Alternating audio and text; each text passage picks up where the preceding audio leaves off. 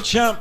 Bienvenido a este episodio de La Guarida del Joseador. Hoy se viste de gala este estudio. Antes que comencemos, este episodio de Dímelo, champ es traído a ustedes por la familia de Aeronet. Internet para tu casa o tu negocio que sí funciona.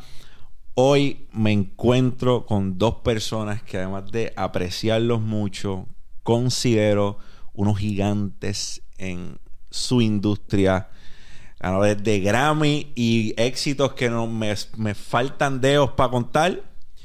Ulva y Rome, los Evo Jedi, las bestias. Las Gracias por la invitación. Brother. Estamos aquí, loco por venir para acá. Por fin se nos dio. Ahí estamos.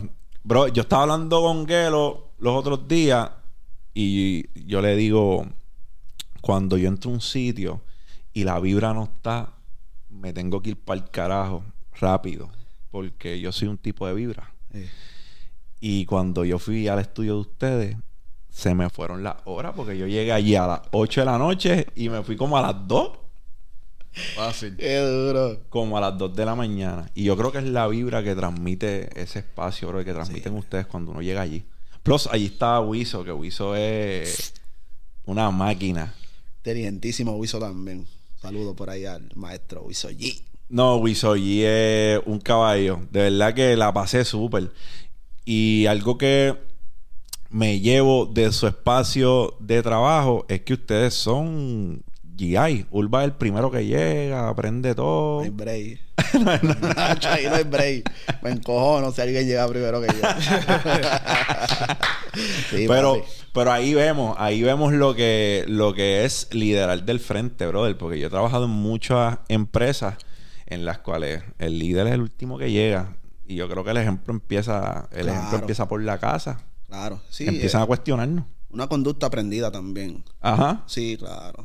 Eh, tanto tiempo trabajando con, con los duros, los grandes. Y para ser grande hay que trabajar de esa manera. Hay que trabajar de esa Y, manera. Pues yo, como trabajaba con ellos, pues me acomodé al ritmo de ellos. Entonces ya no me puedo salir de ese ritmo.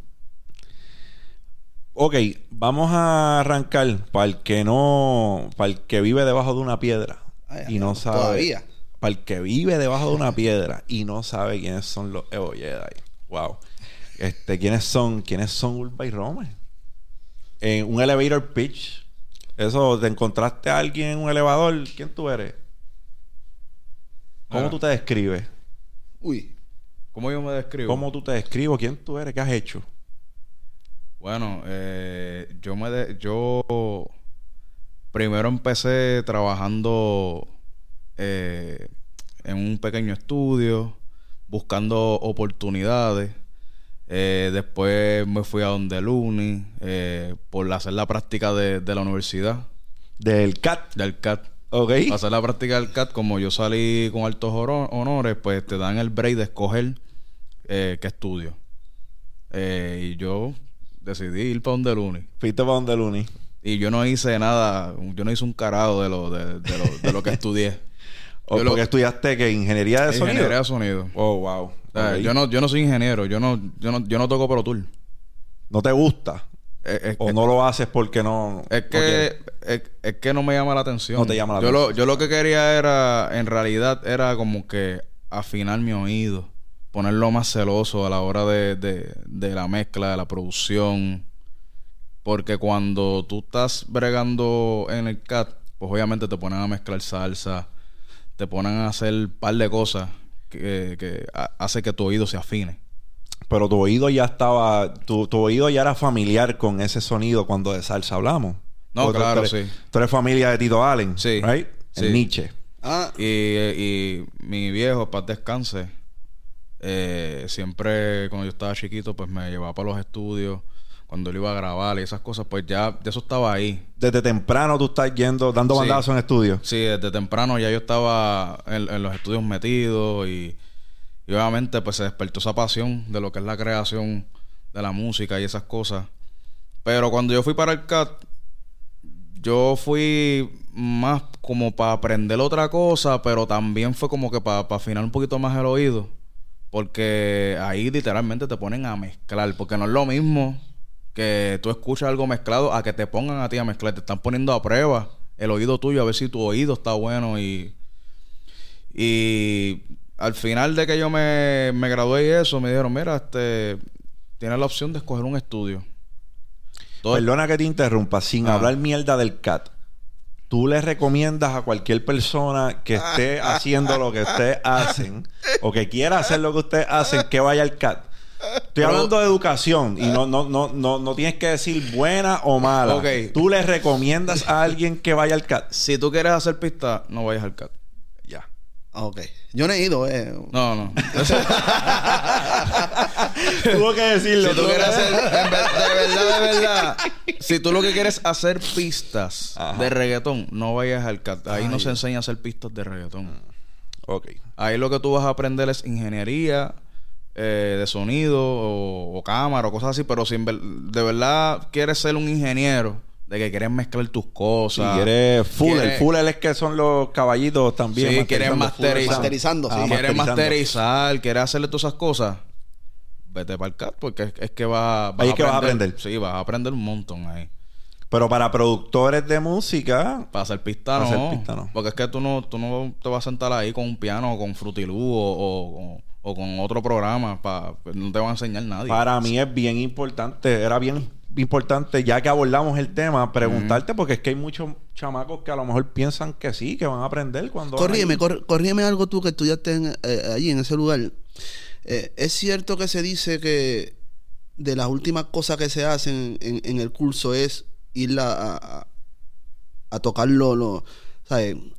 La herramienta como tal, que todo el curso es más este, eh, Teoría. le- eh, teoría y luego es que tú vas a la práctica. Sí, es mucho más teoría. Al final. Al final es que te ponen a...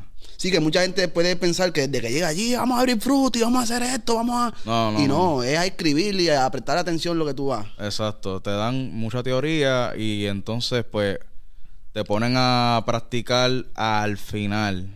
Porque Mm. vas a coger un examen. Ya. Tengo, mi- tengo mis reparos acerca de ese tipo de enseñanza y es porque pienso que uno aprende haciendo. Yo también. Yo pienso igual. So, yo creo que, ¿verdad? Y esto no es, esto no es un mensaje al CAT, esto es un mensaje a cualquier educador. Creo que educador de cualquier tipo de, de rama, al menos que no sea base teoría lo que estás tocando, la historia, no hay break, la historia, no, no hay cómo practicar la historia. Pero si es algo que requiere de conocimiento técnico, o sea, hacerlo mientras va enseñando, yo creo que debemos coger unos breakecitos para que vayan tocando la máquina y se vayan desenvolviendo. No sé, Claro. yo pensando acá. Claro, sí, porque, mira, por lo menos los, ma- los maestros que me tocó, porque hay unos que le tocan diferente. Yo creo que hay dos maestros de ingeniería, uno de Segarra. Ujú. Saludos a Segarra, caballo. A mí no me tocó Segarra, a mí me tocó otro. No me acuerdo bien el nombre todavía, pero nada. Todo es teoría.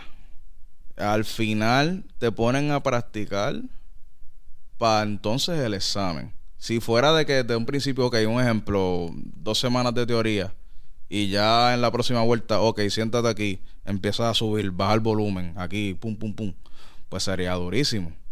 Porque ahí uno está como que más, más activo. Es por eso que tal vez a mí no se me quedó nada de, de lo que es Pro.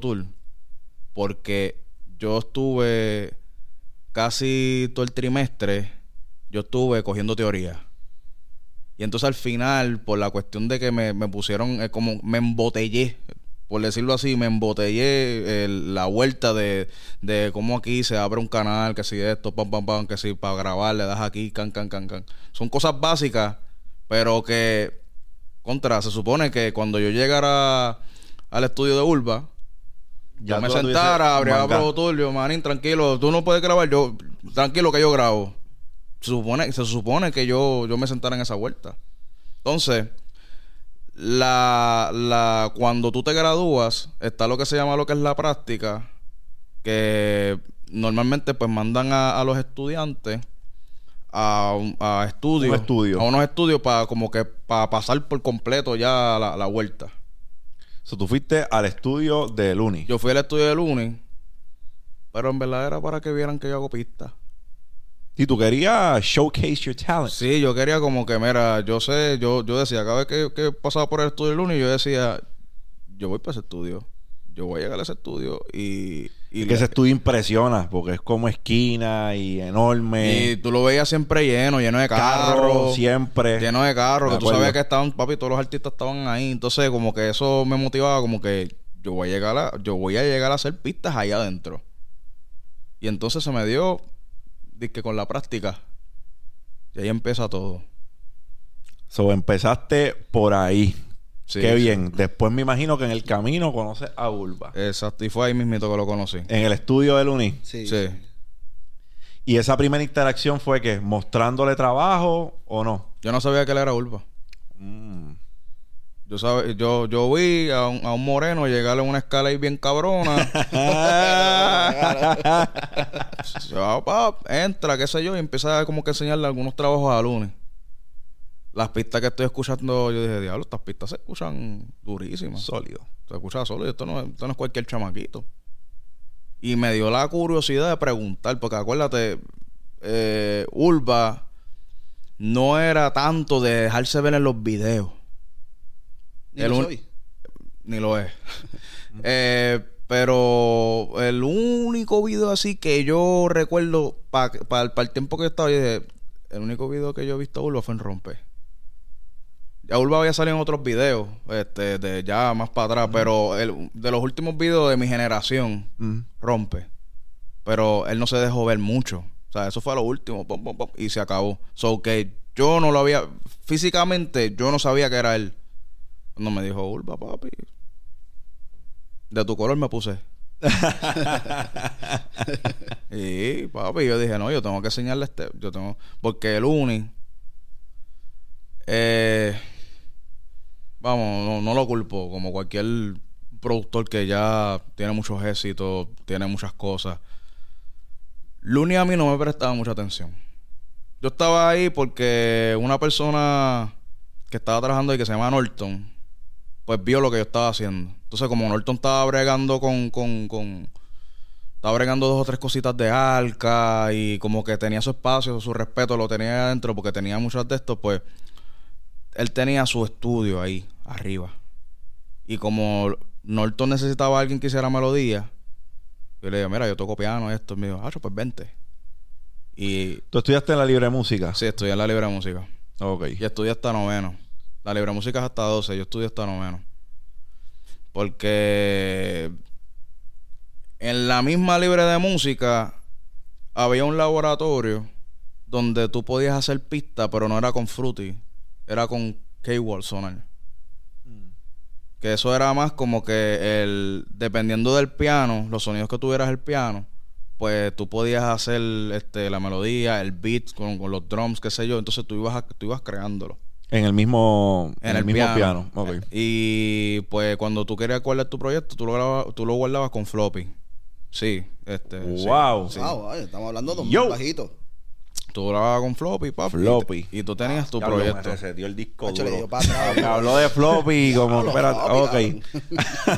No soy tan viejo. Eh, entonces, pues desde que yo empecé a crear ahí en el laboratorio de la Libre de Música, lo que es pista. Yo al principio lo que quería hacer el- era DJ. Eso es lo que yo quería hacer. DJ, DJ en vivo, de- DJ, de, escrachar. De, de meter efectos, de... Sí. eh, me gustaba eso. Cuando descubrí la pasión de la creación, de que tú estás creando tu propia tu propia melodía, tú estás creando cómo tú quieres el beat. Yo no estaba usando Fruity. Ahí yo dije, espérate que lo mío no es ser pianista profesional, que si tocar en una orquesta de salsa o no. Perdonando, ¿verdad? Porque yo No, no, no, respeto yo a ellos. Yo vengo de, de, de una familia salsera. Pero yo sabía que Oye, hay maestros, papi, que Sí, tocando piano, eh, oye. Richie muchacho. Ray, papi. Eh, yo soy, yo soy Ray. fanático de Richie Ray, eh, caballo, o sea, de caballo. Pero yo sé que yo aspiraba a otra cosa. Ahí yo empecé a crear eh, la- las pistas y dije, contra mano, me, me gusta eso de la creación de pistas. Un chamaquito que estudió en la libre de música que se llama Onyx, que trabaja, trabaja con Ñengo. Ok. El primer chama y esto yo, esto yo no lo, di- no lo he dicho en ninguna entrevista, en ninguna. El primer chamaco que me empezó a enseñar como beat de reggaetón fue Onyx. ok. Saludos a Onyx. Eso no lo sabía. Eso tam- da- tampoco te lo había hecho a ti. Ok. Era- Sí, sí. Ya arrancamos, arrancamos, arrancamos con, con bastagazo aquí. Onyx fue el primero que me enseñó pista. Y, y como que me gustó. Y ahí fue que yo empecé como que a, a meterme a crear en el laboratorio. Después de crear en el laboratorio, obviamente, pues yo estaba eh, cuando yo me gradué de la libre música noveno, que me fui para para la Luz América Calderón, ahí estudió Mickey Wu. Miki. eh, la 5, le dicen la 5. Pues ya ahí, como er- es una escuela pues ya normal pública, pero sí tenía un sí tenía un, un- un salón de música. Y el pian y el, y el pianista de, de la Luz América Calderón era yo. ¿Cómo? Oh, ah. Habían dos pianistas, pero ya, ya el pianista que estaba, ya se, ya estaba en 12, yo estaba en 10. So que ese pianista se graduó, entonces me quedé yo. Y entonces, en medio de esa vuelta, yo empecé a buscar quién me podía hacer llegar Frutilú. Ok. Y empecé a buscar eso y empecé con Frutilus 3, ahí empecé a, a, a meterle a los beats, entonces empecé con la computadora la compa, con las bocinas de la compa, después puse componentes y así, así. Y así seguiste. Y así seguí. Así llegó la pasión de, de, de crear. Entonces volvemos otra vez a lo de Urba. Eh, Lo conoces, está Starstruck, dice anda para el carajo, este es DJ Urba. Bueno, yo le hablé inglés Urba. Yo pensando que era moreno. Qué duro. ¿Te acuerdas de eso, Ay, manín? yo, güey. ¿Te acuerdas de eso, manín? Yeah, yo. Sí, más criollo que el carajo. ¿Tú te acuerdas de eso, manín? Que yo te dije, bro, got some beats, bro. Eh, que, eh, eh, ¿Quién tú eres? ¿Te acuerdas? ¿Y quién tú eres? Yo soy de Urba. Y yo dije, diablo, yo le estoy hablando inglés a este pana. Y yo ni siquiera sabía que, que Urba era dominicano. ni- ¿sabes? Yo, yo no sé. ¿sabes? Yo sabía que Urba era grande. Ya, se acabó. Tú no sabías, cabrón. Tú sabías del nombre. Yo sabía el nombre. Así. Yo no sé si era DJ Urba o era DJ Urba. no sabías cómo decirlo, no sabías cómo decirlo. Pero, ¿me entiendes? Eh, así fue que, que Urbi y yo... ¿Cómo, pues, ¿Cómo nace lo de que ustedes trabajaran juntos como productores que trabajan, tío, no, un- no por decirle un dúo de compositores, o simple y sencillamente dos productores que trabajan en conjunto? ¿De dónde nace? ¿Trabajan un tema adelante y se dieron cuenta que la química estaba y después dijeron, espérate, pues vamos a meterle juntos? ¿O desde un principio dijeron, espérate, que yo creo que podemos colaborar en lo que estamos haciendo? ¿Cómo nace eso? No, mira, eh, la- añadiéndole a, la historia de Rome, ese día que nos conocimos el lunes, el lunes, él y yo quedamos en vernos, eh, ¿verdad? Por acá, sin que el supiera. Ajá. Eh, quedamos en vernos, pero él, él iba a estar de vacaciones en, en Orlando, creo que era. Sí. Si iba a estar la una o dos semanas, algo así. Y yo le dije, ¿sabes qué? Cuando tú regreses, me llama y vamos para el tuyo, vamos a hacer pista. Y así empezamos. El primer día, el segundo día, dale, vente. Tercer día, dale, vente. Cuarto, dale, vente. Y así empezamos a hacer pistas. Teníamos meses largos y cuidado sin más de un año ya haciendo pistas sin sin que sin haber lanzado nada, ¿me entiendes? Estamos como que encontrándonos Exacto. y, y todo Viendo eso. si cómo estaba la química. Exacto, y creábamos muchos ritmos, co- como tú nos dijiste ahorita afuera, eh, en esos tiempos nosotros creábamos cuatro ritmos diarios, cinco, ¿sí me entiendes? La musa era Otra cosa. otra cosa y hicimos una gran acumulación de ritmos y ahí empezamos a enseñarle a los artistas. Y entre los primeros fueron Alexis y Fido, entre otros. Ok. Y ahí empezó Urbi Rome ya a lanzar temas. So, esto fue bien orgánico. Nada se planeó. Sí, o sea, no hubo plan. No, Nada. no, o sea, nada. Es que desde el primer tema, oye, mira, Urba me puso, me puso a prueba con, con un tema que creo que era de Rakim Kenway. Él me puso, a- él me puso a prueba ahí, como que, ok, papi, siéntate, hazle, eh, hazle una pista a esta capela.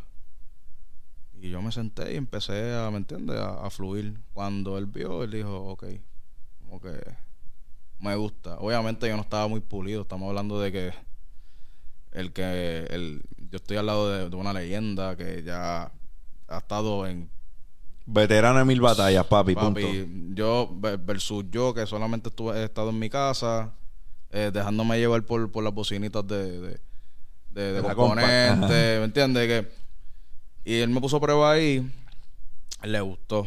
Y por ahí empezamos a fluir hasta que pasa lo de Alex y Fido, que el primer tema oficial que nosotros hicimos fue Me gustas tú. Alex y Fido y yo. Ok. Ese fue el, el primer tema que salió de Urba y Rome. Que dijeron Urba y Rome fue Me gustas tú de Alessi Fido y Yomo. ¿Cómo te sentiste tú? Porque yo ya tú estabas reguete, reguete, pues, reguete probado Sí, con sí, eso, pero sí, ¿cómo te sentiste tú? Lo que se, pues, hermano, un chamaquito que por primera vez tiene esa oportunidad. Ese llorando, celebrando, papi, que sí, cuando, cuando está pasando el carro con el tema tuyo, tú dices, mira, eh", tú vienes, brinca, gordo. Papi, las sensaciones más lindas que nunca deben de morir aunque tú tengas éxito. Aunque tengas Qué mil duro. palos en la Qué calle. buenas palabras, De hermano. verdad, eso no debe morir. De verdad que no. Pues eso es lo- esa es gasolina. Esa es la gasolina. Es gasolina. Ey. Como mismo los artistas se viven que en un concierto puedan cantar un tema y que el público lo coree, ustedes se viven escuchar ese ritmo en los carros, en la emisora. Ey. Y igual, te vives un fanático cantando la canción porque tú hiciste la música. Claro, yo Sí. soy fanático, primero que nada. Yo creo que todo el mundo que hace algún tipo de arte primero tiene que ser fanático. Cierto. Sí, sí. Creo que, creo que, digo, puedo estar equivocado, pero creo que eso viene antes. El Claro. que pinta se enamora del trabajo de un pintor antes que decida ser pintor. Eso alguien te muestra el camino Claro. o te inspiras en alguien, Sí. Así porque es. encontramos inspiración en todo. Ahora mismo a lo mejor tú no te inspiraste en Papo Luca, pianista encojonado, Otra bestia. pero escuchas, qué sé yo, escuchas Moonlight Sonata de Beethoven y dices, diablo, ese tipo estaba en, ese tipo estaba en otra cuando hizo eso. O escuchas el Turkish March de Mozart y dices, diablo, este, este- este es otro, este es otro caballo. Un Para esos tiempos, ¿qué diablos estaban haciendo que crearon esa? Pues igual, yo entiendo que en- de cualquier disciplina que nosotros practicamos, tenemos que ser fanáticos primero para después convertirnos en ellos. Exacto. Y seguimos siendo fanáticos después de. Claro. Lo que pasa es que hay personas cuyo ego no les permite aceptar que pueden ser fanáticos de otra persona que hace lo mismo que ellos hacen. Es más, Existe. Existe. Los vemos a diario, tranquilo. Existe. los vemos a diario. papi, hay un ego, hay, hay un ego que a veces veteranos no aceptan. Y es convertirte en fanático de alguien que nació ahí, de alguien que exacto. De un nuevo. de un nuevo. Eso es duro. Es hasta verlo arriba. Cuando tú lo ves desbaratando, descabronando el mundo, ahí donde tú dices, ah, fulano le mete. Ya es innegable, ya ahí es difícil. Ya, no, es si no no, lo dice, si no lo dice, se te ve la costura, que Claro. es diferente. No hay break ahí. Que- Y eso yo lo veo mucho. Y lo veo mucho, no tan solo ahí, en los trabajos se ve igual. Un chamaco que llega nuevo y se convierte en supervisor y el empleado de craft tiene 20 años en servicio, pero este chamaco llegó con hambre, le mete 3 años y lo suben a supervisor. El que lleva 20 años se muerde, Ey. pero no ha hecho un carajo para estar en la posición del chamaquito. Entonces te muerdes con él. ¿Cuánto te has posicionado? So, hay un libro de Ryan Holiday que se llama El ego es el enemigo. Es una joya de libro, brother. Y habla de eso mismo. Para mí, es una inspiración o una motivación. Yo ver a un chamaco que está haciendo lo mismo que yo y está arrancando y yo poder decirle, papá, no le bajes ni un chispito. Siga, porque vas bien. Claro. Para mí, eso es una inspiración. Sí. Ulva, tú comenzaste un chin antes que Rome. ¿Cuándo es que tú descubres que la música te llama, que eso es algo que tú quieres hacer? Mira, pues, eh, Romeo y yo tenemos algo en común. Era que yo también quería ser DJ. Nunca pensé en producir. ¿Por qué? Porque yo nunca he cogido clase de, de música, de piano, ni de nada. Pero, sin embargo, tengo la capacidad de poder sacar lo que tengo en la mente sin haber cogido clase de nada. ¿Mm? Eh, entonces yo, yo empiezo con eso de los miseos. eh, hacer miseo. No sé si recuerda un miseo que se hizo muy popular, que decía el Gitro, el Gitro, Claro. el Gitro, tum, tum". Ajá. ¿Te acuerdas de Dari Yankee? Claro. Un latigazo. Eh, un poquito anterior a eso, pues yo vengo haciendo eh, miseo en, en mi barrio, que es donde me doy a conocer. Eh, yo cubría casi todo, todas las fiestas que se hacía en Barrio Obrero. Yo era el DJ del, ba- de Barrio Obrero, de la escuela. Eh, La, la escuela tiene una actividad, hay que buscar la DJ Urba. ¿Sabes? Entonces me, a hacerme popular en mi barrio Por DJ. por DJ. Entonces, eh, en un momento, pues lanzo eh, un miseo por, que, que hice un miseo por la necesidad. No era ni porque yo quería hacer miseo.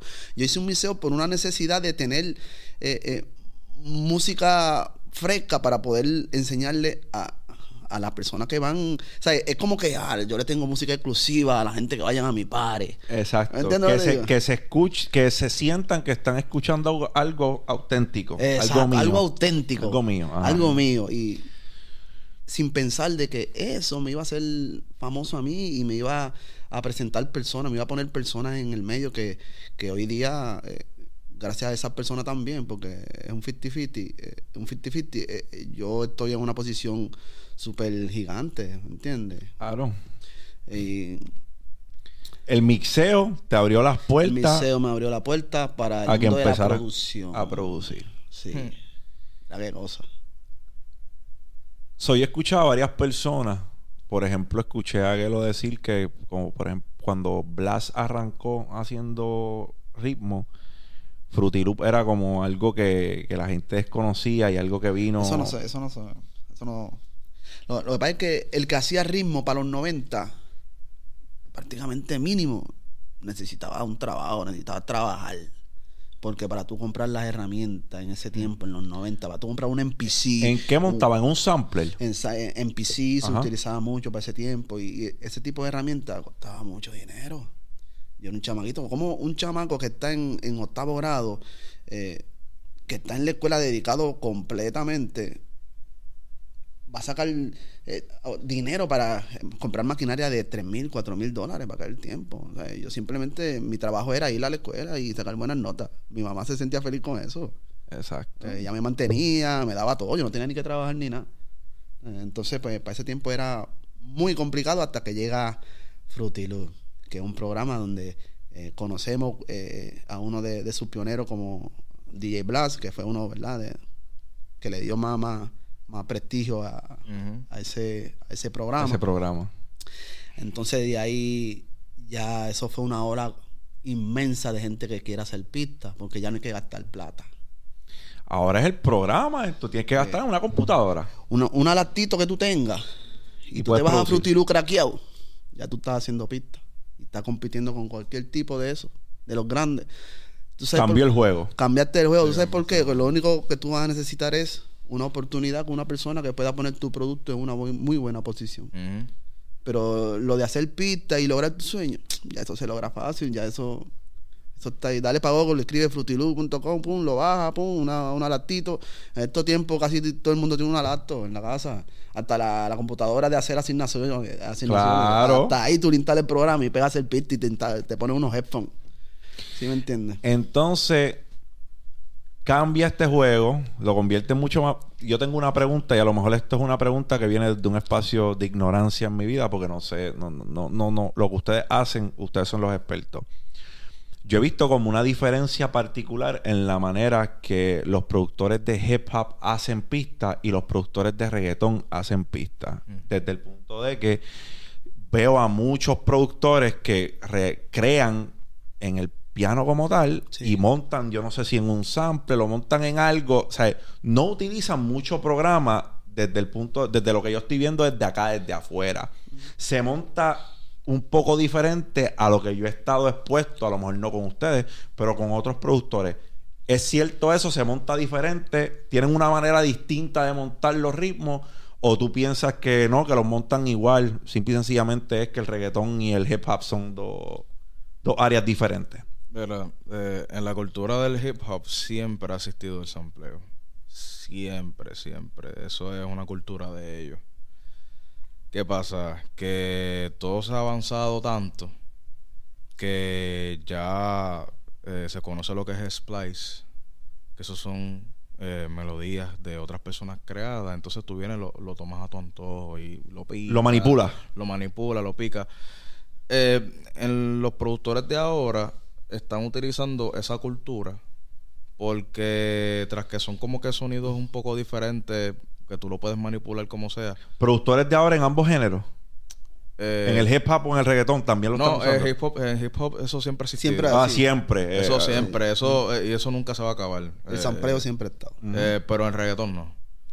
El reggaetón se está haciendo ahora, porque para los tiempos que para los tiempos de Urba, eh, Looney Coño, coño, no me pongas pata. No, no me no. No, papi. Chotea- pero mencionaste choteando. para los tiempos de playero, DJ Black, DJ Joe. no, Ajá, continúa.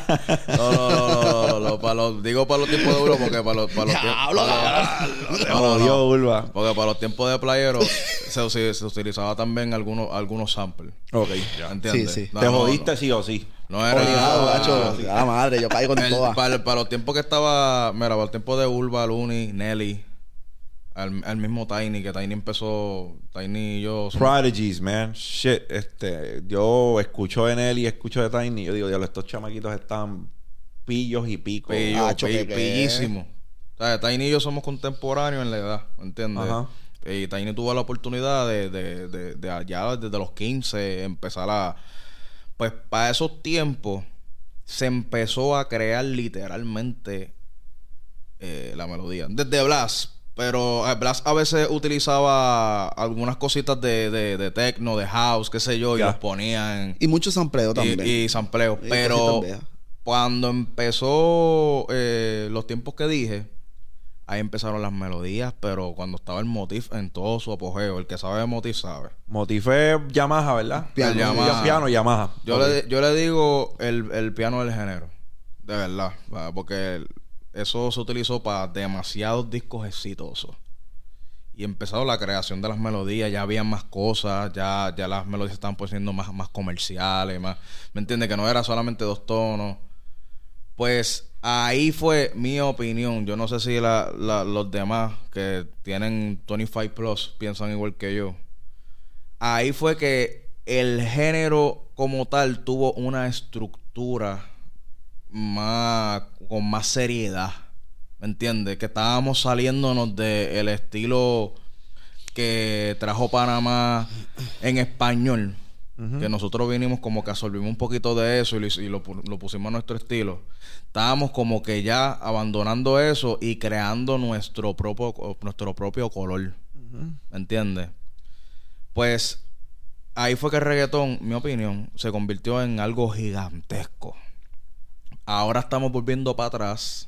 Porque obviamente no todos los productores tenían la oportunidad, ya que los cantantes estaban casados con, con los suyos. ¿Entiendes? No todos los productores tenían la oportunidad. Entonces, pues, como todo está más fácil, pues, son bien pocos los productores que dicen, diablo, mano, quiero aprender a tocar piano, quiero hacer melodías, quiero...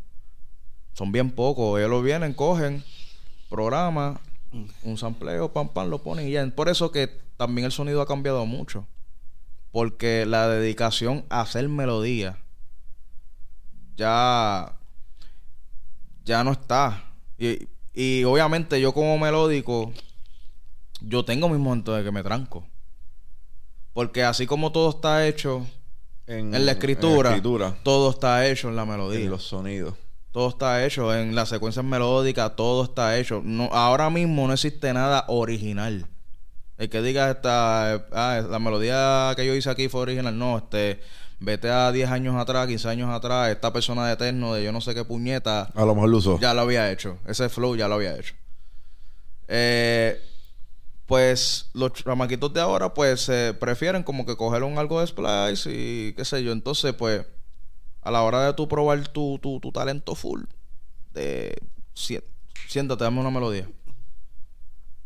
Es como que, no manín, este, da un break, déjame ir para splice. Déjame buscar unas melodías que ya están creadas. Eh, y nada, tranquilo, yo vengo, le, le- le hago el truco, pum pum, le pongo efecto. El talento está más en ponerle efecto y en, y en el picoteo de la creación que se escucha original. Ajá. Ahora mismo eso es lo que está pasando. Básicamente, en el, en, el, en el área de ustedes, esto es como los raperos que no escriben sus temas. Algo así. De- algo así. Digo, estoy buscando Sí, sí, compararlo, no, estoy ¿verdad? buscando Sí. compararlo con algo que, ¿verdad? No real, porque mira, hay, hay, hay artistas que le escriben Pero como quiera, meten la cuchara en, en, en, en, en la, en la escritura. Proceso, Participan. claro. Participan. Y puede haber una que otra barra que eso fue el artista, que no fue el que la escribió. Pues básicamente lo mismo en la producción ahora. Es como que, ok, escogí esta melodía. Pero que ya mi- estaba hecha. que ya estaba hecha, pero mi participación es picarla, a convertirla en algo mío y meterle un efecto. Estás interpretando lo diferente. Estás un- interpretando lo diferente. No está mal porque para eso está ahí, ¿me entiendes? Para eso tú lo compraste, para eso tú pagas para eso. Pero mi opinión personal que ya yo llevo 12 años. eh, la pasión de tú crear, porque existe un montón de plugins donde tú puedes poner sonidos cabroncísimos.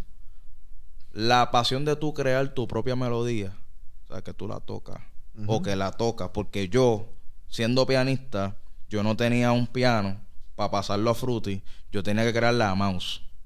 Sí, clic, clic, clic. Hay un, pe- A hay un, clic. un, un pianito que te sale.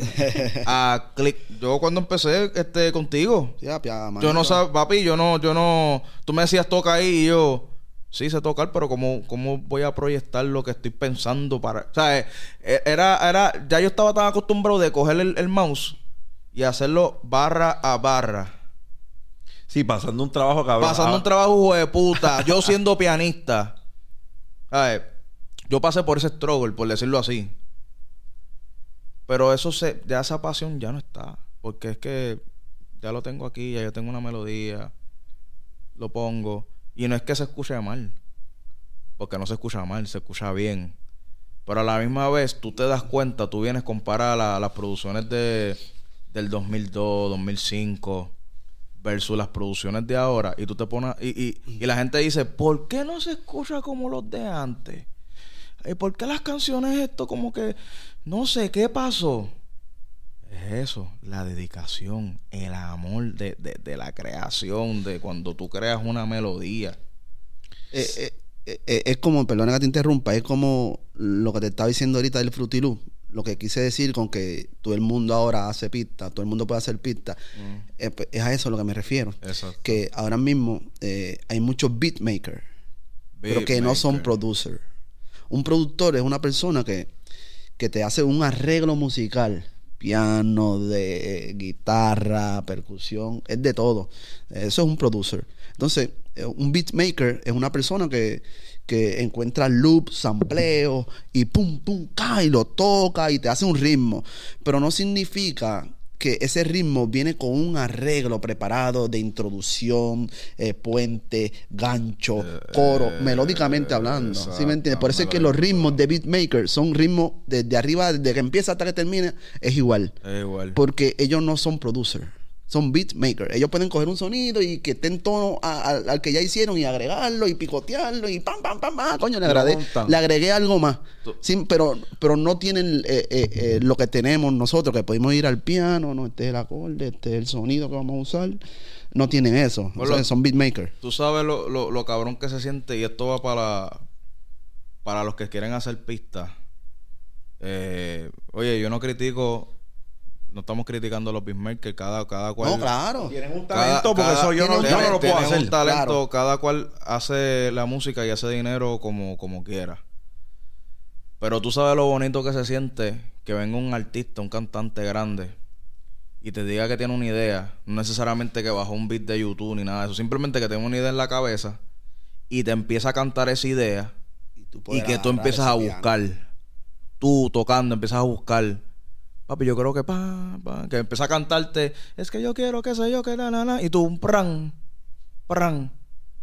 Papi, si tú eres un beatmaker, tú vas a pasar un trabajo cabrón buscando qué, qué pista tú tienes que pegue con lo que él está cantando, porque es algo que, una melodía que ya se creó allá, que esa persona que creó la melodía no está pensando en lo que En lo que tú estás escuchando en lo que tú ahora. estás escuchando ahora.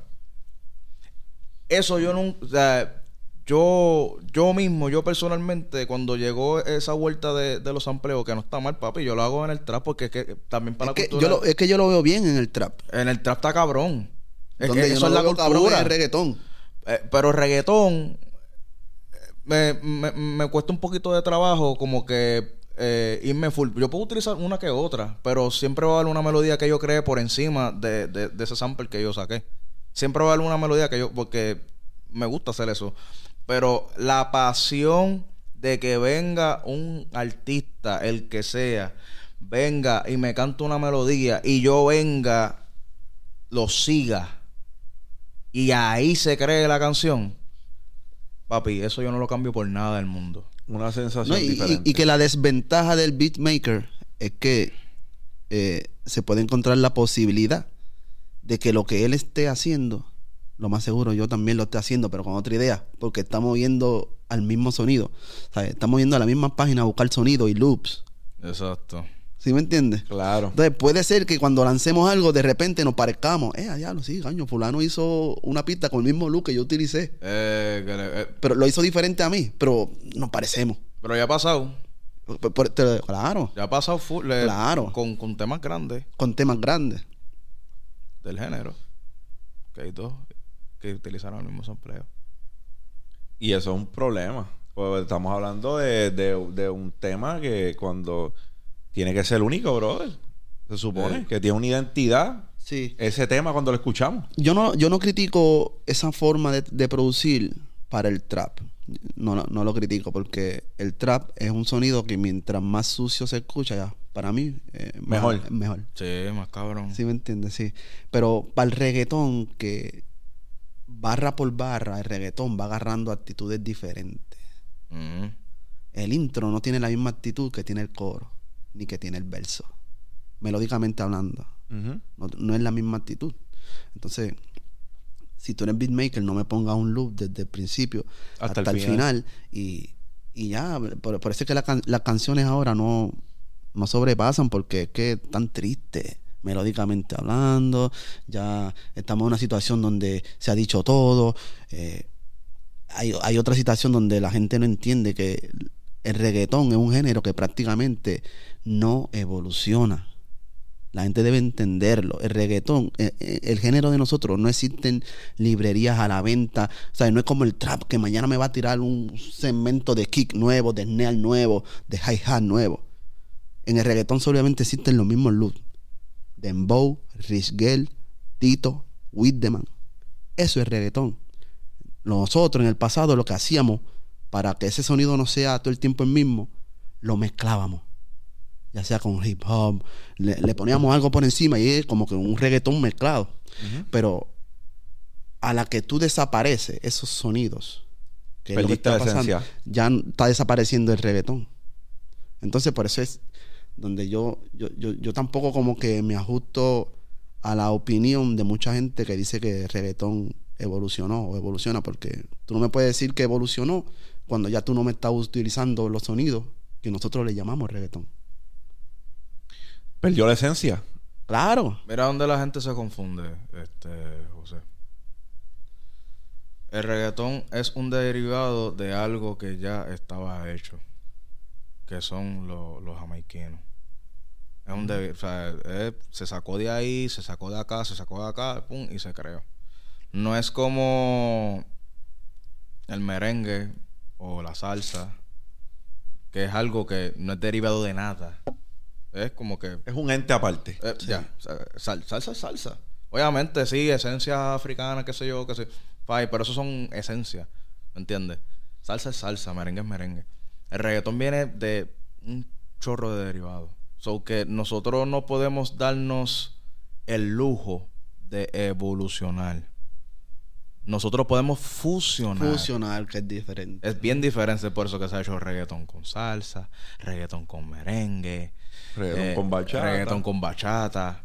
La fusión, claro que la podemos hacer, porque el un, un, ah, un, ah, un, eh, eh, Es una manera de tocar nada más. El tumpa tumpa no significa reggaetón. Yo cuando me habla de reggaetón, yo no pienso en tumpa tumpa. no, Yo pienso en un sonido. yo pienso en un sonido.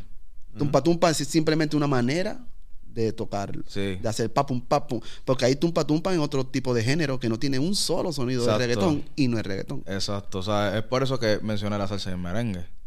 Porque cuando tú escuchas salsa, Claro. ¿Entiendes? Por más que tú le pongas sonidos de pu, a la que tenga el tum, salsa.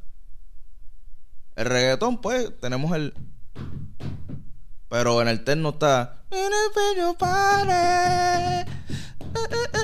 Eh, Ajá. Y no es reggaetón. y no es reggaetón. Ahora te digo, ¿Qué hace el reggaetón? El sonido que utilizas. El sonido. Esto- el sonido que tú utilizas es lo que hace que sea reggaetón. ¿Entiendes? ¿Qué clase, eh, clase acaban de dar estos dos seres humanos aquí hablando de reggaetón? Hay mucha gente que como que era van a estar en contra. Hay, hay mucha gente que todavía como que no lo, no lo va a encajar. Hay muchos chamaquitos Porque no desconocen. Acuérdate, nosotros bregamos en la cocina. Ellos están allá esperando la comida afuera. Eh. Ellos no saben que se cayó la chuleta y nosotros se la pusimos en el plato otra vez. Ellos no saben nada, baby. Pero, ¡Qué duro! pero, papi, nosotros no tenemos, nosotros no tenemos problemas con que quieran traer algo en el género. Like, eh, un ejemplo, el dancehall o el... el- no hay Pero que le llamen por su nombre. Pero llámalo por su nombre. ok, es como yo, papi, es como yo había dicho los otros días que tuvimos una conversación. En, en lo en lo United, porque si digo americano, residente me regaña. Y Norteamérica. Hey, en los United, United States, hay un respeto por cada género. Un ejemplo. Hip hop tiene unos sonidos. Y tiene un estilo de ritmo. Eso es hip hop. Cuando llega el Dirty South, ellos no le llamaron al hip hop evolucionó. Hip Hop South. Ellos dijeron, no. Dirty South. Ellos dijeron, this is Dirty South. Igual que en algunos estados, como en Texas, tenían el Chopped and Screwed. Eh, Chapman Screw.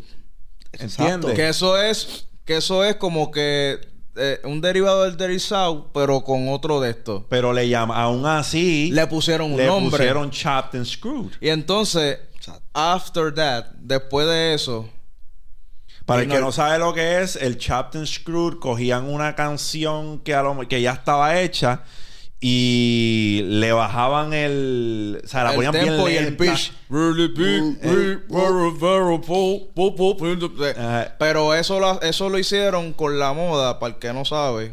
eh, eso lo hicieron por la moda cuando empezó la, la- la- el link. El link. El lean. Cuando yep. empezó el link. link. Link. Link. Cuando empezó el link, eh, el Shop and Screw daba una nota tan exagerada. Cuando tú te tomabas el link, escuchaba el Shop and Screw, yo lo escuchaba en, en otra, en otro viaje. Entonces, en el South se pegó tanto el link y el Shop and Screw. eh, Fue como con una mezcla. Que Screwed viene de que entiendo yo, me puedes corregir si estoy mal. Mm. Creo que el DJ que empezó a pegar eso se llamaba DJ, Screw. Yeah. Eso es así, hermano. Va a descansar. Va a descansar. Porque yo creo que, Oh, que pues, falleció. so- Sí, sí. Y- Pero es bien, bien interesante que diga eso porque es cierto, ¿sabes? Le ponen un... No le dicen hip hop de esta... Trap.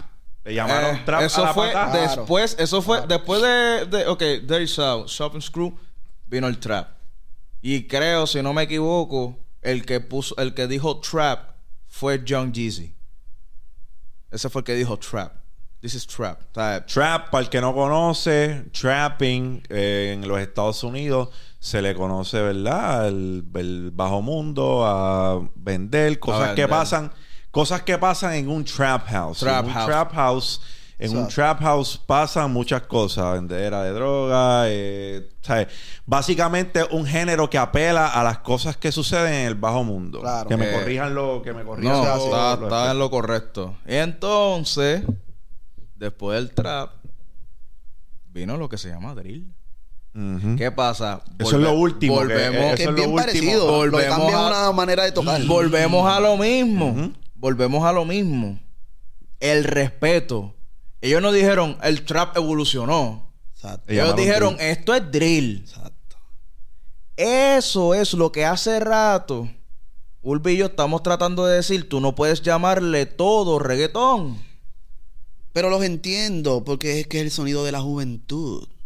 O sea, ya eh, la música de nosotros era la más enterrada, ahora es la más que, que florece. So, que Entonces, en ese gente, sentido, en ese sentido, tengo que ¿verdad? Sin entrar en controversia y sin meterlo a esto, porque están en, en unos caminos diferentes ahora. Cuando Farruko trajo lo de Bajo Mundo, entonces tengo que dársela, aunque a lo mejor no utilizó el nombre que mucha gente quiso, o que podamos debatir que ese sonido no es nuevo, que eso ya existía, que es una fusión de esto con esto, Sí. pero al menos le puso otro nombre. Yo lo veía bien Eso eso. está bien. Yo, yo veía bien su iniciativa. Claro. Claro. que sí, a mí me gustó. Eso estuvo súper bien porque... Yo lo vi bien. Por ahí empieza. Mira, hasta. Vamos. Hasta los, los dominicanos le dieron respeto primero que. que, que, Viste, perdón- perdonando la expresión, que muchos ignorantes aquí. El dominicano le llamó Dembow. A algo que ellos encontraron como que utilizar un, una pequeña fusión de cositas de reggaetón con un poquito de sonidos de, de trap. Porque es- esa es la fusión. Ellos quisieron, ellos le llamaron dembow. Ellos no se, no se atrevieron a decir, ah, esto es reggaetón. Y tiene tumpa tumpa. Ellos le pusieron, esto es dembow. Ellos, hasta ellos mismos, le dieron respeto al género de nosotros. Como que no, es- es- es- esto no es reggaetón, esto es dembow. Lo de ustedes es reggaetón. Lo de nosotros es reggaetón. Lo de ellos es dembow. Ellos no, ellos no, no dijeron, ah, esto es reggaetón también. No, no, esto, esto es dembow. ¿Por qué no podemos hacer lo mismo nosotros? Mira, esto es reggaetón, esto es dancehall, esto es reggaetón funcionado. Eh, así. ¿Cuál es el problema? No, porque el sello, volvemos a lo mismo, el sello de reggaetón, esa palabra pesa demasiado, hermano. En el género, en la industria de la música, la palabra que más pesa es reggaetón ahora mismo en, en lo latino. Sí. ¿Tú crees que falta educación en el No, género? no, ¿Se no, eh, eh, a falta de no, educación? chico, no, No. eso es a conveniencia. ah, ah. Eso son conveniencias, lo que le, que le cambien el nombre y que le llamen, qué sé yo, otra cosa. La palabra reggaetón es una palabra muy fuerte. Es hermano. fuerte. Eh, Aunque en las premiaciones no la valoren Como, eh, como es. Como es, porque los premios saben muy bien que quienes mantienen esos premios es el reggaetón. claro. Pero no le van a poner reggaetón, le van a poner urbano. Suena más lindo. Porque los casillas, todo. Eh, si tenemos a cualquier artista de balada cantando encima de un, de un dembow de reggaetón, pues como que... eh, ¿viste? Incómodo. A- a- ahora no tanto, porque la cosa evolucionó. Es como todo. eh, la, la, la, la, la mera era... Por encima por del encima hombro. del todas esas cosas. Pero antes...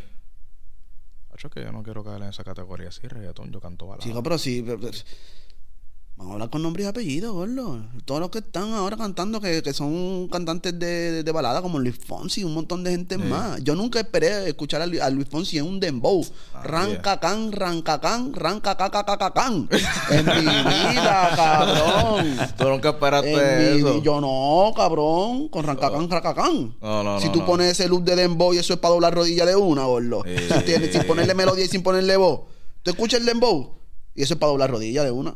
¿Cómo tú Sí. me vas a decir a mí que Luis Fonsi va a cantar ahí? Ni Fonsi, ni nadie, nadie. Tú no, tú no te esperas a nadie, a ninguno de balada cantando eso. Entonces, pues, obviamente, habían algunos que cantaban baladas o pop y todo lo, lo demás, que pop es, como quien dice, el de- derivado de un millón de cosas. Música popular, punto. Música popular. No es para no, no es para que se vaya a ofender nadie, Eh, porque es pop es música, popular. Lo que pasa es Eh, que cuando la gente dice pop, lo primero que le viene a la mente es en sync, que Lo comercial- ah, Sí, sí, sí, sí. No, y no, no es así, no, música popular. Música popular. Eh, todos se sentían ofendidos eh, porque el reggaetón, vamos a ser real, hermano, el reggaetón es un género de la calle. Eso no es un género bonito, no es un género bonito que salió de, de cuna de oro ni nada de eso. Es un género de la calle. Y una persona que canta bonito no quería identificarse con un género de la calle. Claro. Entonces encasillaron a todo el mundo en lo urbano. Hay La fácil, la linda. ya, eso, ya, ya todo, es, es- es cómodo, o sea, no, normal, eh, lo que vayan a ver el podcast van a decir, ah, pero esta gente sigue ahí, no, no es que mm, a nosotros no nos importa, eh, cada cual con lo suyo, pero hay que educar, ¿me entiendes? No, y hay que asumir portavoz, portavocía y posturas de, de ciertas cosas en específico. Sí, sí. Yo sé que tú, a- de cierta manera, lo ves a él y voy a hablar por ti. Si estoy mal, me corriges, pero por lo que he visto, yo sé que no voy a estar mal. ¿Tú ves a Urba ah, de cierta manera como fue como un mentor para ti? O a lo mejor sigue siendo todavía tu mentor. Lo sigue siendo. ¿Tú tuviste algún mentor Claro. en la música? Claro, papi. Yo fui estudiante de Rafi Mercenario.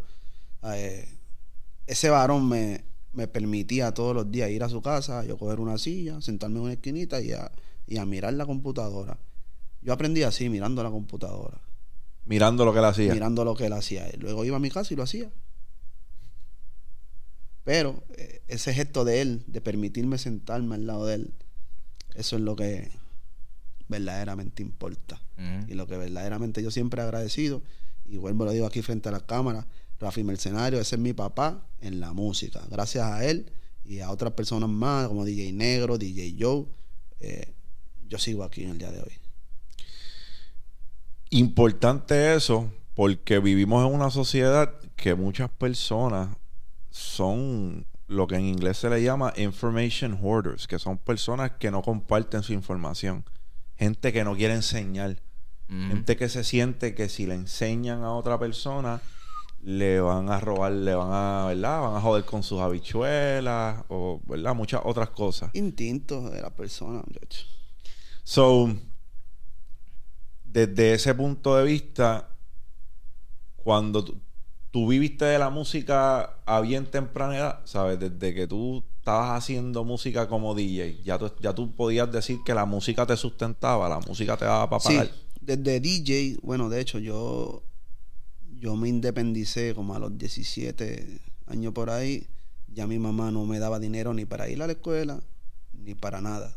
Ya mi vida ya estaba Ya estaba, eras tú. yo era el que manejaba mi vida, claro, porque yo vengo de la República Dominicana, un país donde los niños son libres. ¿A qué pues- edad tú pues- te mudas de la República para acá? Yo, ah, yo llego a Puerto Rico a los nueve años. A los nueve. A los nueve. Entonces, ¿qué pasa? Que cuando yo vivo allá, chamaco libre, un chamaco que puede salir de la casa de donde soy yo, que es del área este, de Higüey, ¿verdad? Que, que quizás no es como la capital, que es muy poblada. Pero en donde yo soy, los niños tienen mucha libertad. Desde pequeñitos, tú los ves caminando en las calles del barrio. Ah, ese es el hijo de fulano. Si tú lo ves, mándamelo para allá. Ah, era manda- ¿Tú no viste a fulano, el hijo mío? Sí, man- ¿sabes qué? Yo vengo de ahí Mm. de donde muy pequeño ya uno está aprendiendo, viendo el mundo. Espabilando, espabilando. Eh, exacto, pues yo vengo de ahí. Y ya a los 17 años, 18 por ahí, ya yo estaba, ya yo tenía carro, ya yo era DJ, yo iba a la escuela ya con, con ropita bufiada para aquel tiempo, ¿me entiendes? Tú sabes lo que te digo. Eh, ropita que no todo el mundo podía llevar. Exacto. Porque me la compraba yo.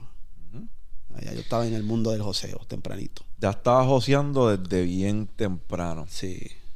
So, ¿en qué momento tú dices esto de la música puede ser grande? ¿Cuál fue el que, ¿verdad? del que tengas conocimiento, que venga a tu mente, que tú digas, espérate, espérate? Esto además de yo buscarme un par de pesitos, Mira, esto puede ser algo grande. yo, el dinero no fue. El dinero no fue porque a mí me daban una migaja. ¿verdad? Pero lo que sí me dio esa luz de que, coño, yo lo hago bien. eh, era esa. Cada vez que yo hacía un trabajo, por ejemplo, a DJ Negro, eh, yo le hacía un trabajo para Dino y, se supone que yo hiciera un tema nada más y de repente me envían tres más. Mira, toma, papi, para que hagas estas tres más. Y me lo decían, papi, hacho, háztela como aquella. O háztela así. Pues ya yo sabía que la cosa estaba funcionando. Eh, por la cantidad de trabajo que buscaban. Entonces, luego de salir esas canciones, que lo que viene es que la gente puede escuchar tu proyecto y de ahí en adelante, pues así se fueron interesando muchas personas. Daddy Yankee se interesó así también. Que- Yankee en algún momento te, adquiere- te firma. yo, yo filmo con Daddy Yankee. Mi primera firma fue con Daddy Yankee. ¿Eso es en qué año? En el 2000. 2000. 2000. Porque yo hago los honrones 2002. Hice los honrones, hice Barrio Fino. Bueno, eh, eh, mi bienvenida fue el álbum de los honrones, la cual hice la mitad. Esa fue mi primera vez yo trabajando con Dari Yankee y trabajando en el mundo así como que ya de lleno con alguien pro, alguien que el mundo conoce. Ya trabajando en la producción, esa fue como que de mis primeros trabajos que tenían bastante credibilidad. Y entonces, ¿qué efecto tuvo trabajar con Yankee, brother? Porque yo he escuchado a muchas personas decir, Yankee es un tipo con, con estructura, un tipo GI. ¿Asumiste, alguna, ¿Asumiste algunas de esas cosas? ¿Aprendiste de su manera de trabajar? ¿Sabes? ¿Qué te llevas de la experiencia de trabajar con el que muchas personas catalogan como, ¿verdad? Como el máximo exponente que ha dado el, el reggaetón. Me llevo todo. Porque me siento bendecido y afortunado de haber pertenecido a la clase de él, de Wisin, de Di Ávila. Yo fui a todas esas clases, ¿sabes? Yo estuve con ellos. Fueron clases para mí, por eso digo así. Yo pude asistir a todas esas clases y escoger lo mejor de cada uno. Y yo sé cuáles son virtudes Y defectos de cada persona que te mencioné. Y una de las virtudes grandes que poseen estos tres individuos que te menciono son incansables. Son incansables. Esa gente, yo tengo visión de ver a Yankee durmiendo en el piso mientras yo trabajo. Y cuando yo tengo que enseñarle algo, mira, levántate, hice algo que tú crees. ¿Ah? Sí, sí, sí, papi, dale, dale, dale. Estoy explotado, eh, pero no me voy para casa. Me voy a quedar aquí en una esquinita. Si me, llama cualquier cosa. Pum. Otra vez, pum. Recortadito. Lo buscaba otra vez. Ay, papi, ese tipo es millonario. Ese tipo va a estar en su casa en una cama bien cabrona, tira para atrás, gordo. Que estar allí conmigo a las 2, 3 de la mañana matándose o que, o que se vaya y que me deje solo.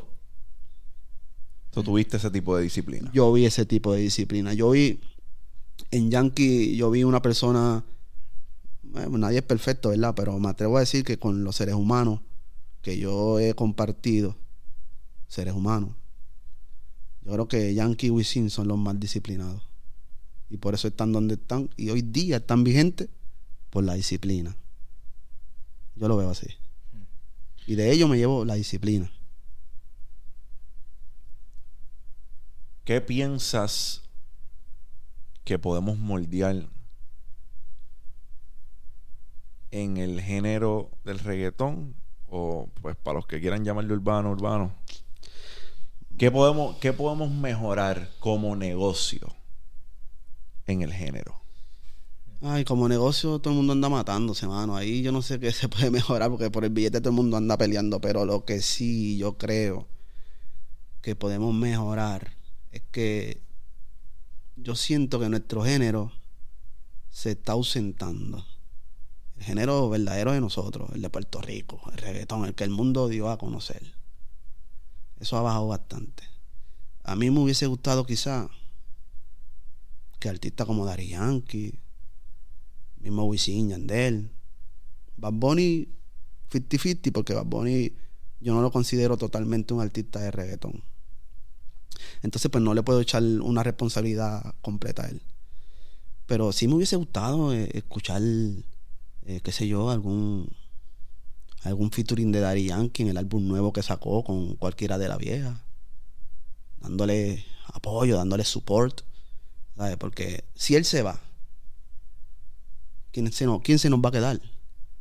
Ya se fue Héctor. Sentimos el vacío. Se va Yankee. Sentimos el vacío, lo vamos a sentir. Vamos a sentirlo. Entonces, ¿qué se va a quedar? A mí me hubiese gustado que quizá el género cooper- cooperaran más entre sí. Hicieran más canciones, como en los tiempos de antes, que hacían muchas. De hecho, somos el Lo- género que más junte tenemos en la historia. que era algo que, bueno que lo hablamos ahora, antes que arrancáramos, Rome y yo estábamos hablando abajo antes que tú llegaras, y yo le dije que me encanta lo que están haciendo con Reggaetón de la Mata, porque pienso que cada vez es más difícil que, que las compilaciones que antes eran tan usuales.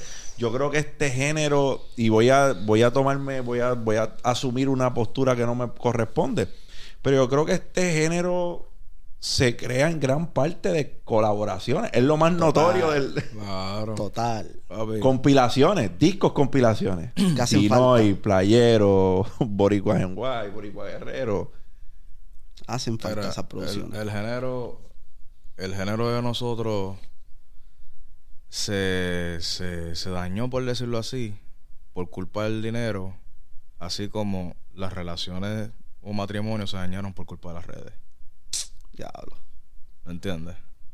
Eh, ahora mismo, lamentablemente, en nuestro género, nos atrevemos a mirar a, la, a, a artistas que fueron leyendas por encima del hombro por unos simples números. Yeah. Números que pueden ser manipulados. Claro. Es más, que son manipulados, que son, que, que son manipulados.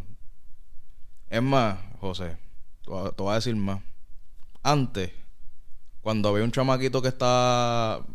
Este chamaquito le está metiendo. Antes, siempre era... Ah, dale, este... Deja escuchar, deja escuchar al chamaquito. Deja escucharlo, sí, a ver si le mete. Ahora es... A ver cómo se ve. ¿Tienes buenos números? Hermano, escucha el chamaquito. Olvídate si tiene buenos números. Olvídate si tiene buenos números. ¿Sabes? Tú me estás diciendo a mí que tú, vas a, Lamentablemente. que tú vas a catalogar el talento del chamaquito por cómo se ve y por los buenos números que tenga. No, porque es que los números no van a decir que si el tipo le mete o no le mete. Los números es una posición que tú puedes comprar para lucir bien. Mira, una vez yo, yo le estaba hablando a un artista pegado, famoso, en ese instante. Estamos hablando de ocho años atrás, quizás.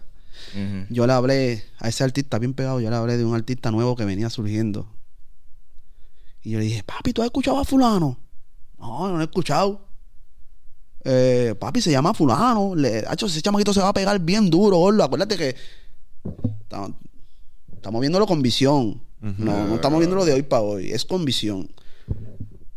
Ah, bueno, pues cuando, cuando esté haciendo números, pues me lo enseña y eso. Y yo, los numeritos. ¿Sabes? Como que. Yo, bueno, te estoy diciendo que un chamaco que viene en ascenso, que Que puedes tener un Que- chance de montarte Pues, con él antes que todo el mundo lo agarre. el tipo quería ver numeritos del chamaquito. Pues claro que no va a haber numeritos, chicos. Pero el chamaquito se está pegando en la carretera. Es lo que él no está viendo. Porque la carretera es una cosa y los numeritos son otra. Spotify es otra cosa. Mira, tú caes en una canción a veces hasta por accidente. Dándole el clic a algo, ¡pum! ¡Eh, ya lo mira! Esta canción ya andaba buscando. ¡Ya lo mira! ¡Ha hecho hace tiempo! O sea, tú caes hasta por una... Por un accidente tú puedes caer en una canción. ¿Entiendes? La industria, la industria ha acostumbrado al público a saber si el tema está bueno o no por número. Por número. La industria. Acuérdate, hay, hay la, el público, eh, no todos se quieren dar la asignación de, de averiguar si algo está bueno Por o sí no. mismo, claro que no. No, no. La gente no hay, quiere eso. hay público lo que, que simplemente son consumidores y el entretenimiento ha llegado a un nivel tan grande que se dejan llevar más de lo que están viendo que lo que están escuchando. Eh, ya no ya no sabemos diferenciar entre, ok, de una película, pues, pues obviamente la película tiene que verse cabrona. Pero cuando estamos hablando de música, no, no suspenda los oídos, papi. Eh, escucha lo que está cantando la persona. Olvídate si tiene 5 mil views nada más, 6 mil views nada más. Pero escu- escucha. Es por eso que muchos de los que de la primera escuela, yo siempre he dicho que a mí me gusta, no me gusta decir vieja, eso soy yo acá. Muchos de la primera escuela son subestimados porque, un ejemplo, uno de la primera escuela saca algo Ah, ah, eso, eso es una mierda, tiene 10 mil views. Escúchalo. Cabrón, escúchalo. No te pongas a, a, a señalar porque tenga 10 mil views. Ah, se escrachó porque tiene. No se escrachó, papi. Escucha el tema. 200 views es poco. Háblale a un cuarto que tenga 200 personas adentro. A ver si verdad es poco. Es bastante. Es un montón. Sí. So, por eso es que yo no, no peco de ese mal, brother. A mí, sí, los números pueden ser un indicador de que muchas personas piensan que eso es bueno. Pero yo A mí lo que importa es lo que, lo, lo que estoy escuchando y todo. Con, con lo, lo mismo aplica con todo, con un mensaje que estoy Sí. escuchando de una persona, con una conversación que estoy teniendo. Yo te presto atención, no importa cuál sea tu apariencia. Hay personas que tienen Es que verte, tienes que verte de cierta manera para que te presten Para que- atención. claro. Claro, vámonos, vámonos. Y eso es lo que sucede en la música. Eso sucede mucho. Porque el que tiene, eh, ¿verdad? El que tiene reputación, el que tiene padrino se bautiza, como se dice en la calle. Este. Mira, Material, porque es un género bien visual. mira, Claro, vuel- Vuelvo para, claro. vuelvo para la música. Que ya eh, esto que voy a decir ha pasado en dos ocasiones.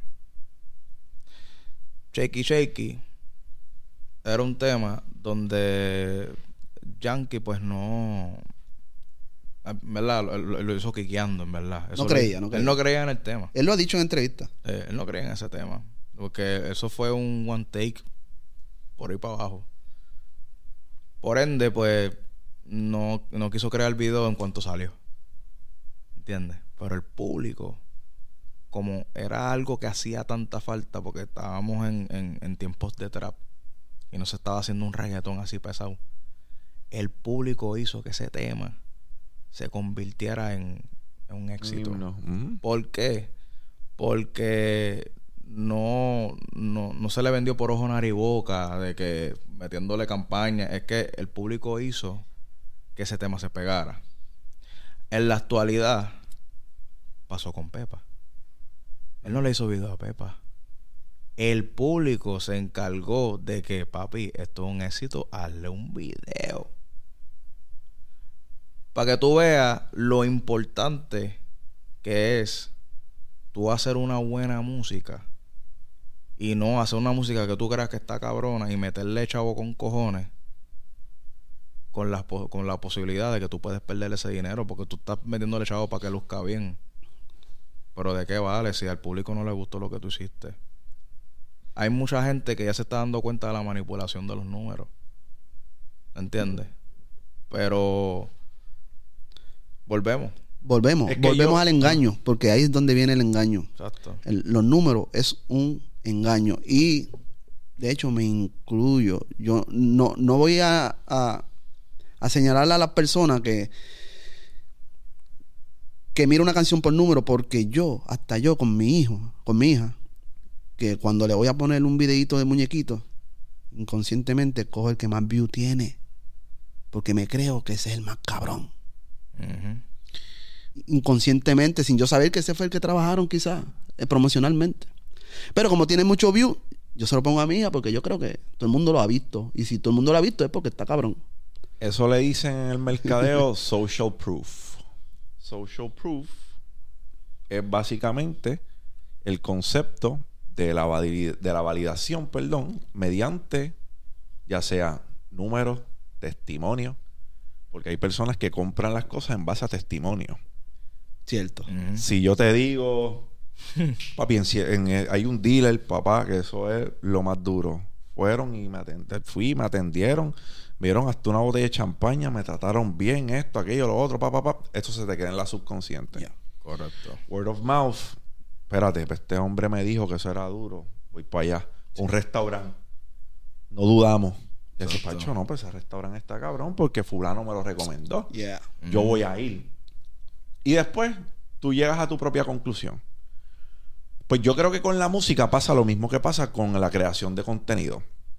Que las personas están ofuscadas en hacer contenido que le guste a ellos. Pero es que tú no haces contenido para ti. Tú haces contenido para la gente. Para gente. público. Y con la música está pasando lo mismo. Yo creo que hay muchas personas que están haciendo música para ellos. Sí. ¿Tú sabes cuál es el verdadero testimonio en, en la música? Cuando cantas en vivo. Ya, ese es el testimonio. Si tú cantas en vivo y la gente te canta el tema y otros ven que otro público te cantó el tema, el, el- el tema está bueno. Ese es el real testimonio. El testimonio no son los números. Ese es el real testimonio. si nosotros fuéramos a dejar a los chamacos que están haciendo ritmo hoy y quieren estar en la posición que está Urbe y Rome, galardonados con un premio de la academia, que ese es el, ese es el epítome de, ¿verdad? De, de- cualquier artista. Como para los que componen un Pulitzer. ¿Con qué caja de herramientas ustedes lo dejan? O sea, ¿qué tú le, qué tú le dices a un chamaco que quiere hacer pistas y quiere llegar a los oídos de muchas personas? ¿Cómo tú le aconsejas? ¿Qué con, con qué consejo tú le dejas? Bueno, estamos ahora mismo en un género donde todos seguimos a alguien. Y yo creo que si tú quieres ser productor, encuentro que va a tener muchas posibilidades de éxito haciendo algo diferente. Yo creo que esa respuesta, por más clichosa que suena, por más sencilla que suena también, es real. Y te digo que es real porque a todos los que son del género que yo le he preguntado, ¿verdad? ¿Cuál, qué, qué les recomiendan a, a los que están, ¿verdad? A, a los que están comenzando. Me dicen, Audi, por ejemplo, me dijo que se asegure que cuando yo lo escuche, yo no haya escuchado a nadie como él. Exacto, Me dijo Audi. exacto. Ya. So, en resumidas cuentas, creo que diste en el clavo, porque muchas personas se sienten de la misma manera. Tú, Romen, si los vas a dejar con una caja de herramientas, ¿qué tú le dices a un chamaquito que quiere empezar ahora o está en el proceso de cómo, cómo él puede arrancar a nadar en esta agua? Wow. De verdad que una de las cosas más, más clave lo dijo Urba, que, que suena diferente. Eh, además de eso, papi, para sonar diferente, lo que debes de hacer es, si quieres ser un productor eh, independiente, por decirlo así, al menos que tengas un dúo o algo así. Y aunque tú tengas un dúo, no importa. Estudia piano. Porque ahí es que va a empezar la diferencia. Estudia, est- estudia el piano. O estudia cualquier instrumento. Puede ser la guitarra. La guitarra y el piano son, son los, son los, los de estos más, más cercanos a, a- a- a- a una creación. Lo más común. Es lo más común. Eh, y si llegas a tener un premio, eso no es el final. Hay que seguir. Qué bueno que abordas eso. Mira, en estas últimas dos apariciones de Dímelo Champ, hemos hecho algo chévere. Y es que le permitimos a fanáticos, a personas que a lo mejor tienen preguntas para ustedes, que conecten con ustedes y que le hagan Oh. preguntas que ellos pueden tener. A ese pequeño segmento yo le he llamado Champs Corner. So, vamos ahora, cogemos un breakcito en lo que cogemos los audífonos para que puedan escuchar y vamos a llamarlo. Vamos a ver qué tal es la ver. reacción. Duro.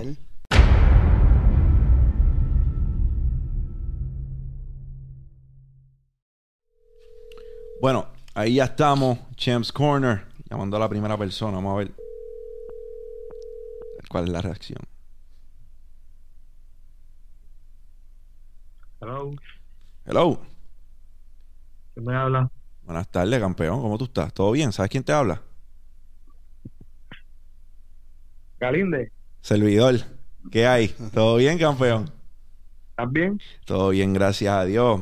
Te estoy llamando porque los otros días, digo, los otros días no anoche, puse que, ¿verdad? ¿Qué pregunta le harían a, a Urba y a Rome? Y qué mejor que se la puedas hacer tú mismo. Creo que preguntaste que cuál era la clave para que se mantuvieran tantos años grabando éxito. ¿Cuál es la clave, Urba? Aquí está Urba. Rome. Mi bro. Saludos. Saludos, Urba. Saludos, hermanito. ¿Qué es la que hay, papi? Romy por acá. Mira, Bien, la, clave sin duda ha sido el trabajo. Es que nunca le hemos bajado. Siempre estamos en el estudio, casi siempre, bro. ¿Sabes? Yo duro una cuatro, cinco, seis horas en mi casa. Más las que duermo y las demás en el estudio. Pero eh, desde el punto de vista, desde el punto de vista de para que ustedes tengan una sincronía, porque ustedes trabajan mucho y para mí eso no es, eso no es misterio y es importante. Pero ¿cómo ustedes engranan tan bien? ¿Piensas que hay algo en específico que hace que ustedes engranen bien? Además de la disciplina. Porque ya me dijiste que es algo importante para ti, Urba. Sí, sí, sí. Pero yo, yo entiendo que el amor por lo que hacemos, eh, nosotros amamos demasiado lo que hacemos, eh, a tal nivel de que nosotros hemos renunciado a canciones que no nos identifican. Canciones de artistas de, de estrellas, grandes ligas. Y nosotros le hemos dicho, ¿sabes qué, papi? Eh, a nosotros, a ti te gusta la canción, pero a nosotros pensamos que es más de lo mismo. Tiene la, tiene la oportunidad de mi parte hacerle un ritmo con otro productor. No voy. Eso mismo. Así de fácil. La pasión. Lo he hecho con artistas del grupo A. Del grupo A. Sí. Que no están en sincronía y no. No, no, No va. Yo cuando una canción no la veo, no. Igual le pasa a Rome también. Nosotros eh, creo que tenemos muy buen ojo clínico para detectar lo que es una buena canción y lo que no es una buena canción. Y se ha dado la situación de que uno la vea y el otro no la vea, o cuando logran. Sí, claro. Ha pasado, ha Sí, pasado. claro. Eh, Sí. Ha, ha pasado de, de las dos partes en el sentido de que, un ejemplo, yo la vi, Urbano la vio, y entonces la canción está buena y Urba la entiende después, o como al revés. De que Sí, yo no la veo. y viceversa.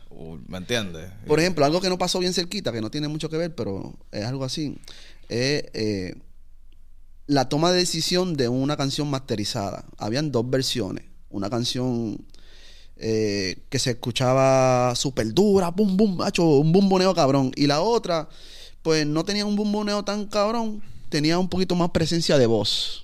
El artista se podía, tú podías entender más al artista. Entonces, con la otra versión masterizada era como que, ya, el ritmo y toda la vuelta, todo va de la mano, está súper duro. Entonces yo le digo a Rome, Rome se fue con, con la versión que estaba bien dura, boom, boom. Y yo me fui con la otra versión que tenía voces un poquito más al frente. ¿Por qué? Porque Rome está viendo una perspectiva de la canción que, él, que él quiere que se oiga ah, la producción bien cabrona. Mm. Y yo estoy viendo otra perspectiva que es, vamos a dejar lucir al artista porque esto no es una canción de marroneo, esto es una canción comercial. Hay que dejarlo que se entienda. Entonces la voz va para arriba. Ok. Mm. ¿Entiendes? Y son diferentes visiones y no significa que él está mal, él está bien en su visión. Pero yo estoy viendo algo que quizás él no está viendo y viceversa. A veces yo no veo cosas que él ve. Pero para eso somos un dúo. Exacto. Qué duro. Brother, ¿tienes algo más para Urbi Rome? Aprovechalo para mí. Este, pues para ti, Galinde, Dímelo. quería aprovechar este momento y ya que estamos hablando de la consistencia y la persistencia, eh, quiero invitarlos a los tres a que sigan mi podcast, los que no le meten, pronto estaremos sacando un segmentito nuevo que se trata del joteo de empresarios locales. Qué duro. Qué duro. Duro. Y quiero que sepas, Galinde, que tarde o temprano te vamos a entrevistar y esa va a ser la entrevista más dura. Si tú lo piensas, así va a suceder. Si tú lo piensas, si tú lo creas, así, lo va, así va a ser. Sí. Ah, me escribe, escríbeme, campeón, y en, en, en cualquier momento hacemos que eso suceda. Claro que Sigue sí, dándole, no te a ni de la carajo. cuenta. No te quites ni para el carajo, sigue dándole duro, papá. Lo que tú tengas en tu mente es posible, ¿ok? Duro. Para adelante, para adelante, campeón. Mindset, Ahí está. Qué duro. Qué duro, cham. Bueno, vamos para el próximo, Andy.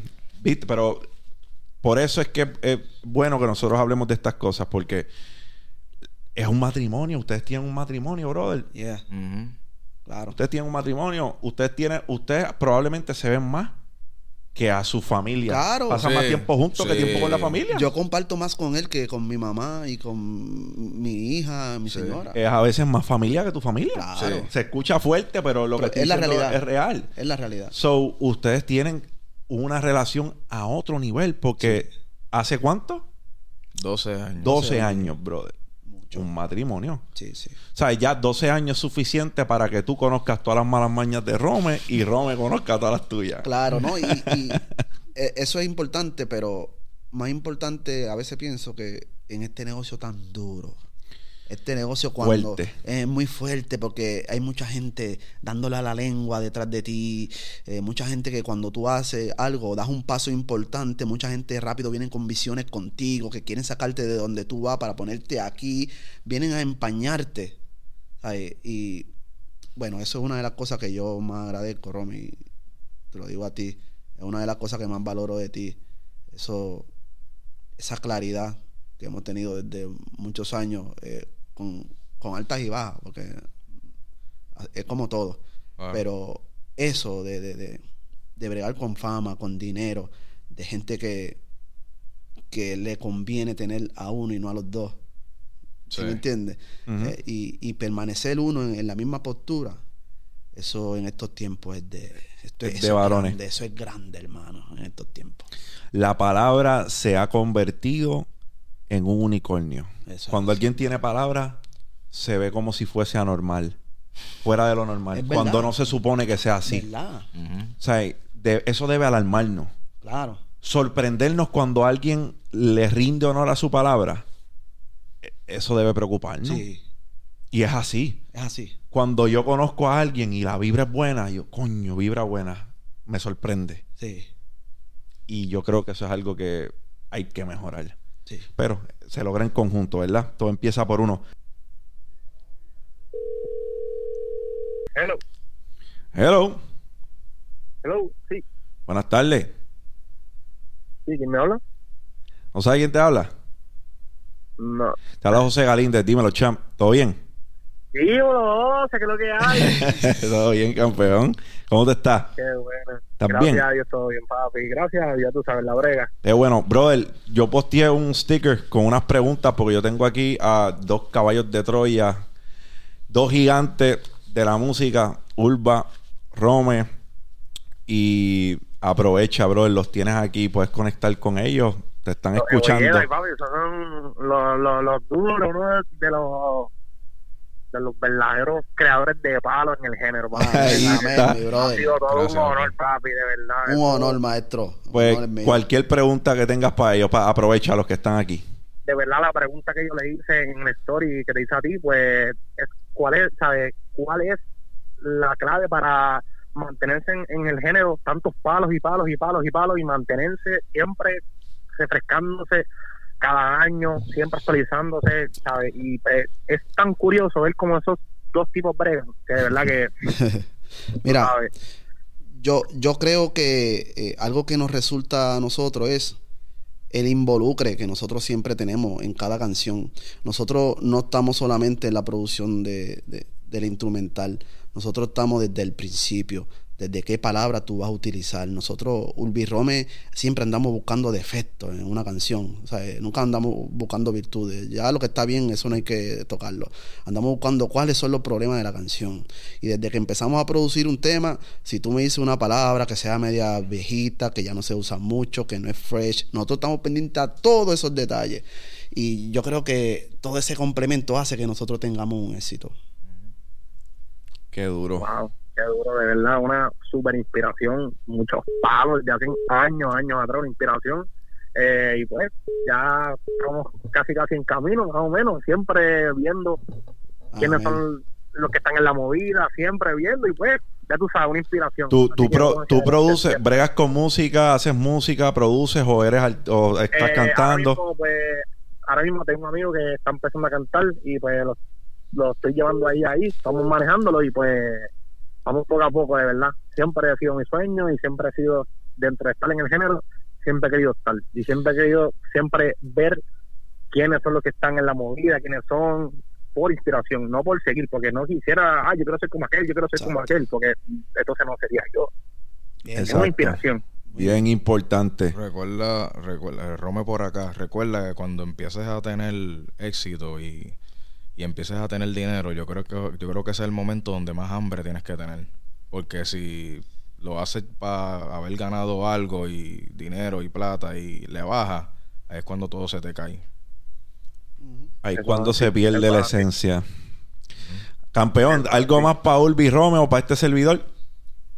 Javi, de verdad, a ti te veo todos los días, José, todos los días te veo, todo. Yo trabajo en la banca, ocho horas sentado en una oficina, eh, y papi, esa es una de mis inspiraciones, eso es, mira, vitamina C para la mente. So, de verdad que gracias siempre por llevar siempre el mensaje correcto. Eh, y pues aquí, un super fanático y un super seguidor, y vamos para adelante siempre. Campeón, me ahorran tus palabras. Eso es lo único que puedo decir. Gracias por eso. Yo hago lo que hago para eso mismo, para ustedes. Y para mí es una honra escuchar esas palabras. Y vamos a seguir con la encomienda. La encomienda es larga, no se acaba. Y yo creo que es bien importante que todo ser humano encuentre su propósito. Y yo hace tiempo que ya lo había encontrado. Lo que pasa es que ahora es más sencillo vivir mi propósito. Antes me costaba. Claro que sí, siempre, en el, en el, en el joseo siempre. Ah, 25-8, como dice Anónimo. No 24-7, 25-8. 25-8. Eso es así. Así que mete mano, campeón. Es una honra y sigue joseando, ¿ok? De verdad, gracias por la llamada, José, de verdad, nunca me lo esperé, eso, de verdad que gracias, súper agradecido. Por la Ese es el punto, que no se lo esperen. Si se lo esperan, falle. Un abrazo, Gracias, campeón. Cuídate. Bendiciones, papi. Bien. ¿Vieron lo, vieron lo, lo bonito de esto? Que ellos tengan el, ese, ese break. ¿Me entiendes? Es bien importante. Sí. A ver, ¿cómo? Hello. Buenas tardes. Carlos. Sí. ¿Tú sabes quién te habla?